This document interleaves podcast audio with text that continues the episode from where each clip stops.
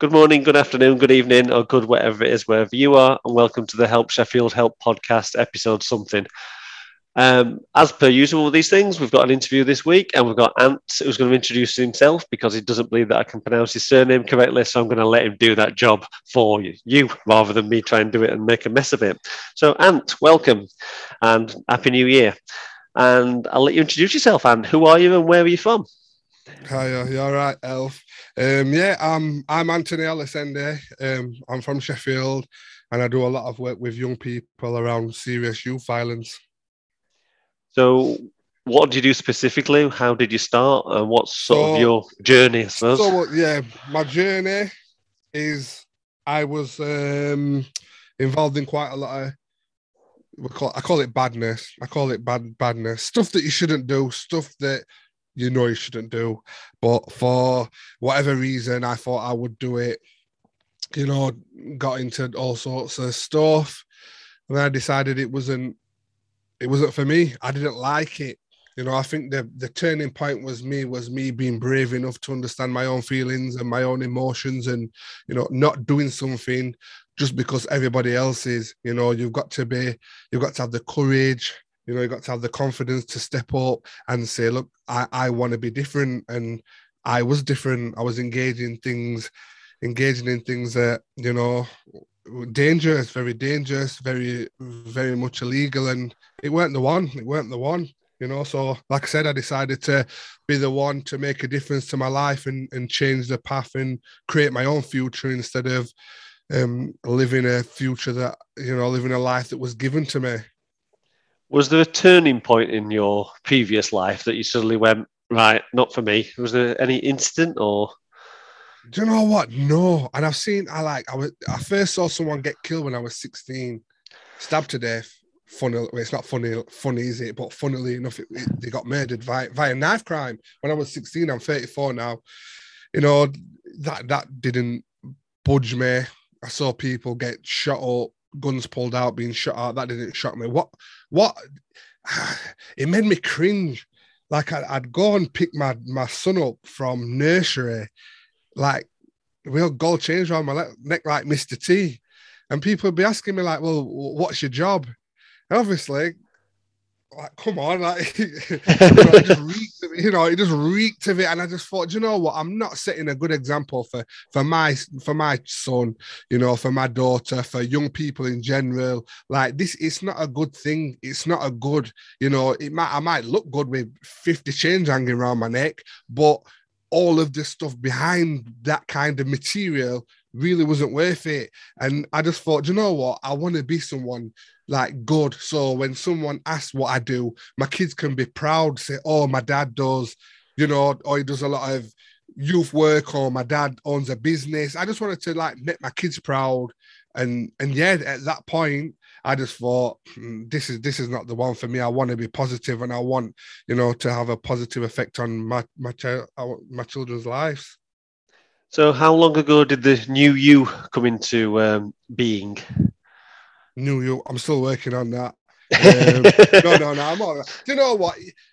And I, you know, people think that you know I'm still, I'm still, you know, I can say not struggling, but you know, I'm still learning how to cope with things. It's, a very, it's a very different world. I'd say, I'd say I'm ten, 10 years deep now, a decade. 30, yeah, about 24, I decided to change. So yeah, 10, 10 years um, this year. So yeah, it's been 10 years and it, it, it's a journey, you know, things are different. Um, you know, the way you look at things are different. It's, you know, it, things are handled different. I now regulate my emotions. I now know empathy. I know to to try and help people, you know. But yeah, I'd say 10 years now, and I'm still developing. You know, I watch loads of podcasts, read read books when I can gear myself up to read them, just to become a better person and every opportunity try and help somebody somebody out, especially those people that felt that they have, you know, that feel that they have to go down a certain route because of where they lived or or the religion or the color of the skin or, or anything like that you know i'm just here to try and tell people that like it, it's your future like it's actually your future bespoke to you therefore a stereotypical future doesn't exist. You know, it's just Yeah. a thing created for you to try and go down that avenue of of whatever it might be. So, did you start this new journey off your own back and by yourself, or you've had someone mentor you through? Have you been big influence? Who's been your big influences of thinking, right, let's work Do you know this? my big influences? I've always, you know what? Like ever since I was little, I always wanted someone to take me under the wing. Like, but you've got to understand, I'm I'm a big guy. Like now, I'm six foot four. Do you know what I mean? Twenty, probably twenty four stone now. Jesus Christ. big up, big up Christmas. Um, but yeah, so I've all I always wanted someone to take me under the wing and look after me, you know. But every time, you know, I grew close, whether it was like someone that was older than me or, you know, someone was in a relationship with my family and I, you know, I, I would have liked the male to showed me the ropes. I always ended up in conflict with him, always. And it weren't for the want of trying. I wanted someone to take me under the wing and make me feel safe, but it never happened. So I think that's why I'm such a pain in the ass now because you know when I needed someone there, nobody was there for me. So I had to just book up or shut up, and I decided to book up. And yeah, but I think my my big inspiration it comes it comes from young people like me knowing what I know now, that is my inspiration. Because if some of these young people knew some of the things that I know now, by the time they get to 20, 21, they'll have their life planned out. They'll be very successful. They'll be helping others. They'll they'll be smashing, they'll be smashing life. And I think that's what gets me excited, knowing that, you know, I could give something to somebody else for them to flourish. And then I only ask one thing, and that thing is like, look, I do a lot of my work for free. So in return, I want you to do something for somebody else for free and ask the same in return. You know, it's like, a, is it a something paid favor or something?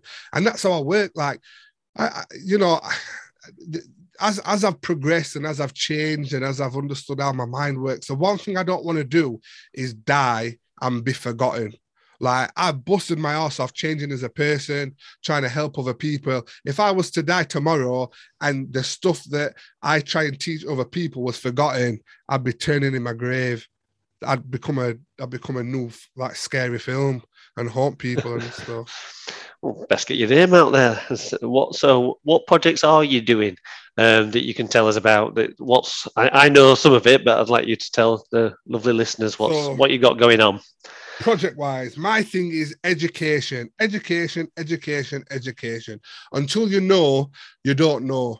You don't know something's wrong until you're taught it's wrong. You know, you don't know something right until it's proven. So for me, education is a very big thing. So the first thing, um, I go into schools and I do talks. Um, sometimes solely around knife crime or gang culture. Other times it's more of a mentoring role where I break down with the young person you know, their aggression or conflict management. You know, I get to know these young people and and allow them to see where they're making the mistakes. Um, as that's progressed, and I realized I needed more time.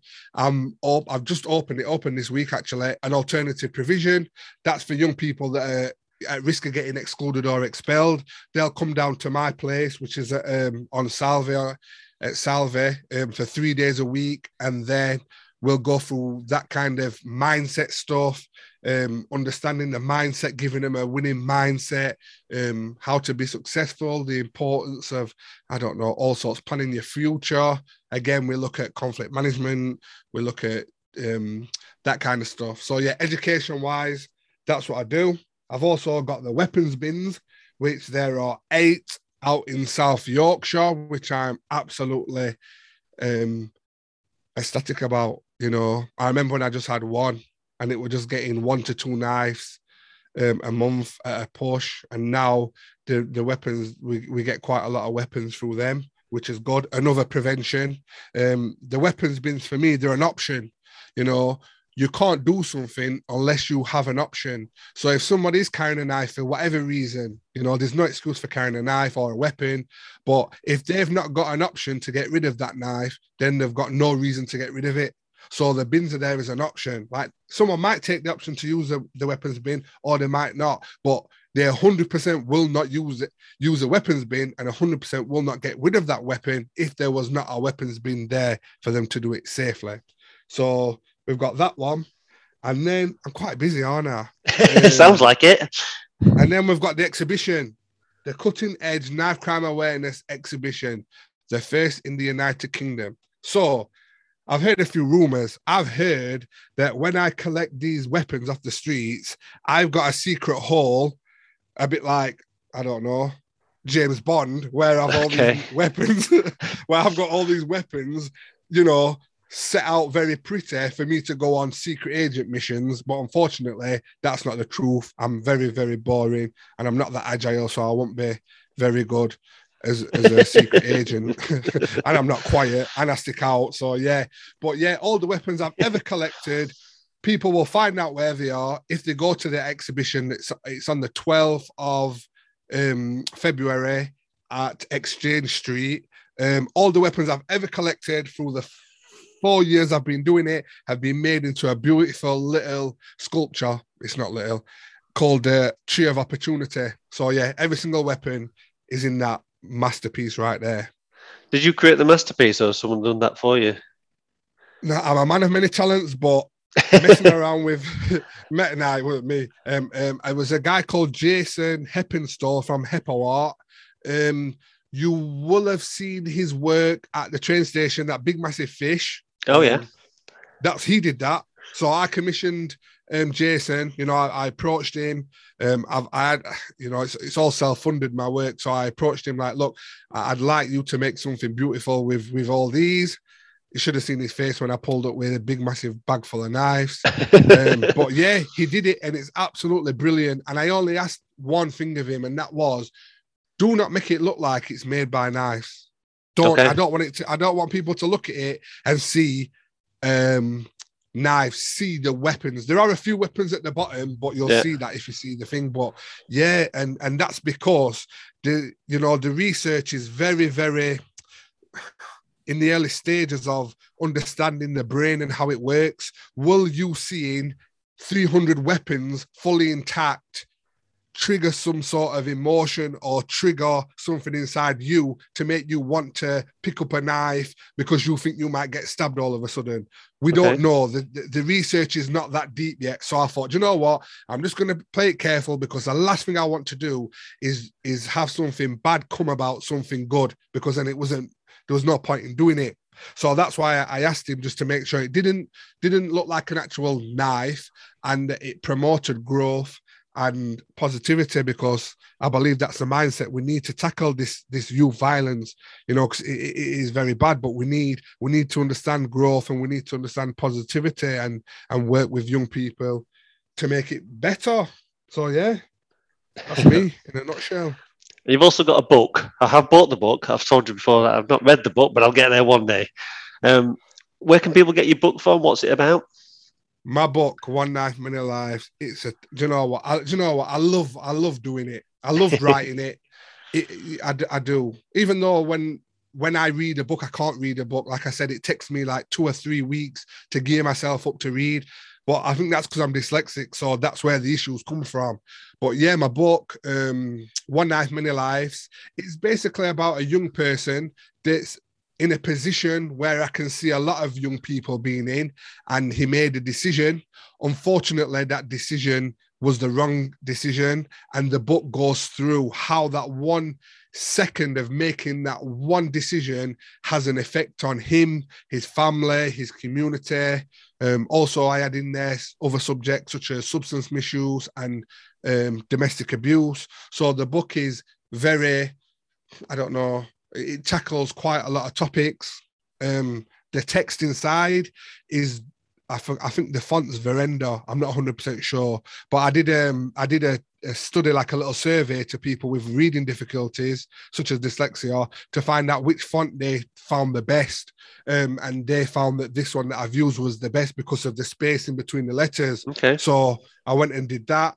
Um, even the the paper itself, I, you know, it's a bit weird because don't you think like books, all books smell funny? They used to taste funny as well. And that's why I used to hate reading. I'd smell the book and I'd I'd like flick and I'd be like, no, no, no. So I thought to myself, how can I promote a like a, a positive read and a and you know a nice, easy read? And I thought to myself, well, a magazine. So when I got the book printed, I specifically asked for the printer to use glossy paper like a magazine. So it promotes like a fun read, you know, not an in-depth tear, tear, I mean, tear your soul out kind of read. So yeah, I went into all sorts of things to try and make that book appealing, and it's selling, but it's selling slow. I think I've got about 500 left. Well, hopefully someone will listen to the podcast and um, purchase a few more. About um, 500, yes. Well, you never know, dear. Who knows? Who knows where these things lead? I think sometimes people listen to things like this and just go, "Oh, I'll like to get in touch with that man and see what we can do." And um, who knows? If you name, mm-hmm. if the, once someone knows about you, all sorts of weird things kick off. Yeah. I, I, had, I had a conversation in a pub about starting a Twitter account, and here I am, nearly ten years later, doing this. I know your Twitter's busy. Your Twitter's like got, how many followers have you got at the minute? Um, twenty-five and a bit thousand. Mm so, so, what does that mean that you're famous basically? I once met some i met someone about two years ago and they were i've never seen someone so excited to meet me. I'm just like this is really sad. I just pressed some buttons on a phone mate. It's not difficult but yeah it got really giddy. Um, so where, where, where can people find you then ant? Where you're on social media all over it aren't you? Which ones can they find you on and what are your handles and the like? You can find me on instagram at Ant's Journey, Twitter at Ant's Journey, Ants with a Z, because I like to be different. Um, Facebook, Big Ant. Uh, yeah, that's it really. Oh, I forgot one more thing as well. What's that? I've got a very, very special project, which okay. which Sheffield can help me with. Oh, right. Yep. Good so I think I've given Sheffield my heart and soul. It's my city and I love it to bits. So, you know, when I work with a lot of people and a lot of young people and a lot of adults, the trend is that young people need somewhere to go because there's nowhere for them to go. That's why they're causing mayhem and getting involved in whatever they're getting involved in. Yep. So I'm on the mission this year to raise, I think I put down £20,000 to get a mobile youth club.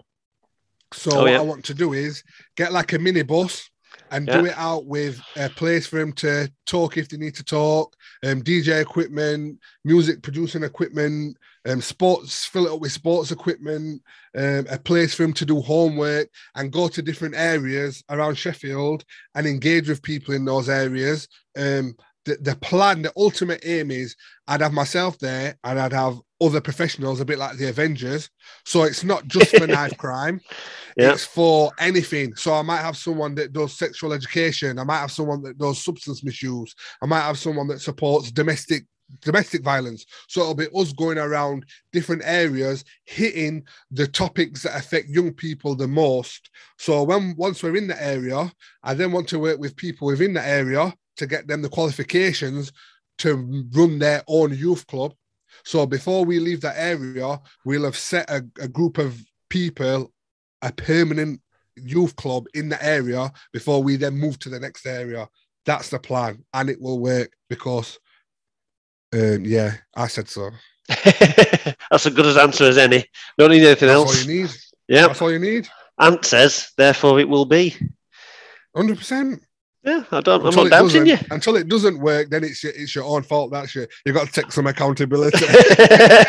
You've said it now. It's down in audio. so um, done for now. yeah, that's it. Oh, I hope I don't get sued. I don't think you can get sued for um, having a positive mission. I think it sounds great. Um, is that on? A, is that? Are you doing that as a crowdfunder? How you? How you? So we've got yeah. I think it's a it's a go GoFundMe. That's all. Yep. I think at minute we've got 300, 350 pounds in there. But obviously, when I when I go to schools and I do talks, I charge, but I don't take a wage for none of the work I do. It all goes back. 100 percent of it goes back into it. So I think with the with some of the stuff that I've done. Um, and charged for, I think we're at nearly we're nearly at three thousand pound. So okay. it's getting there slowly and surely. But I think that this is what Sheffield needs. You know, we need to get back um, engaging with young people. We need to get that community spirit back because it, you know, I don't know. It's like deteriorating, and you know, before when I was younger, like I'd remember, like I'd know you, I'd know my neighbour, and if I were going to shop, I'd ask my neighbour if they wanted, a, you know, anything from shop. But now, I don't know. It's like people live in their own house and they're not really bothered about, you know, next door or whatever. But yeah, I think that we need that mobile youth club. I think it varies from place to place. I think there's a lot of um, sort of preconceived ideas. I lived sort of, um, I grew up in Woodhouse, um, oh, yeah. which is not famous for its um, social delights. Um, and now I live in area, Woodhouse. Whereabouts? On Badger Estate. I, I did not. I went far away, but not exactly. No. Um, but now I live in lovely Leithin Nether Edge, and I can, and everyone thinks, "Oh, that's really nice up there." But I can see where there's lots of similarities that people don't recognise, both positive and negative. And you're just like, it's not all painted beautifully in the same way. We've we've had I don't know four or five shootings in Nether Edge in the last year or something, and everyone's like, "Oh, didn't realise that happened." But yeah, yeah, it's mad, isn't it? That again, like violence throughout Sheffield, it's just absolutely. But you know what? I, it's like nothing gets done about it there's been a shooting. Okay, uh, you look in the papers, wait and see if anyone's been arrested, and then it's just like I forgot about. I think there's. I think was it. Um, have you spoken to Mums United? They do a lot of work around yeah, here. Yeah, yeah, I know Mums United. Yeah, so they do a lot of work around here. I know that. I think what you what you're doing is, to me, I'm not an expert by any means. Um, sounds right. Trying to get to it before it starts, making giving people things to do that aren't yeah. naughtiness. Um, I think once you've got into naughtiness, it is unless apart from your journey, it's quite difficult to get out of. Um, yeah, because it, it, becomes a life. It becomes you know until you've been down that that that road and that lifestyle, you'll never understand. You like you won't understand it. It's like a bubble. It's like a, its own community within its community, and because everybody else is doing stuff that they shouldn't, it's normal. As yeah. soon as you step out, I remember once when I like when I first started working, my first job were at Jack Fulton's, um, stacking shelves. Man, I used to get terrorized for that. People that I knew from the past life would see me walking past and they'd come in and take the mick out of me. Oh, look at you working here, blah, blah, blah. Anyway, I remember when I was working there once and um, I went out the night before and there was a shooting. And um, when I went, I, I, went to, to work the next day, and you know, in the staff room, people were having a little gossip. Oh, did you hear? You know what happened the other night? I was like, yeah, yeah, yeah, I was there people looked at me in a certain way, like I actually did the shooting. I was like, oh, I didn't do the shooting, but you know, I was there, and it, and it was those kind of reactions that. Mm, you know, it kind of like installs that fact that what you're doing, even though it might seem normal to you because you've been brought up around it, on a wider scale of things, it's not normal and it's it's it's wrong. You know. Yeah. Yeah, it's very difficult to get your head around if you've not had those issues. Like you said, trying to tackle the things that feed into that is mm. vital. I'll, I'll, tell you something after we finish the recording about what I do at the moment. Um, I'll have a little chat with you about that. Is there anything else you want to add, Ant? I think that's um, is that everything covered? Oh, yeah, I think I've talked about everything. Um, a pleasure. Thank you for inviting me. No worries. When I saw that you were doing podcasts and stuff, I was on it. I see you doing a lot of work, and I think I think it's you know things like your Twitter and stuff that actually help Sheffield. You give people that don't really have a voice, you give them a voice and a chance to get heard, and I think that's vital because t- far too far too many times people feel that they're not being heard, and then that makes them get angry and you know and get resentful and stuff like that. But you giving this like the smaller people a voice, I think is brilliant. Thank you very much. Um, that's uh, lovely. I might do a little cry. It's all right. right, I'm going to call that at the end, and um, we'll publish that onto the old internet web when I get around to doing any editing. Um, but you spoke okay. beautifully throughout, so hopefully I don't have to do much of that. It's all me, normally me going um, um, sounding like Boris Johnson all the way through, so um, I have to stop doing that. But um, Thank you very much, Ant. And just Not stay on and we'll um, have a chat about something else I was going to think of. and that's it, listeners. And that was episode some or other. We're getting towards 40. I'm not sure exactly, but Oof. that'll be on the internet sometime soon. Thank you very much. Over and out. Bye.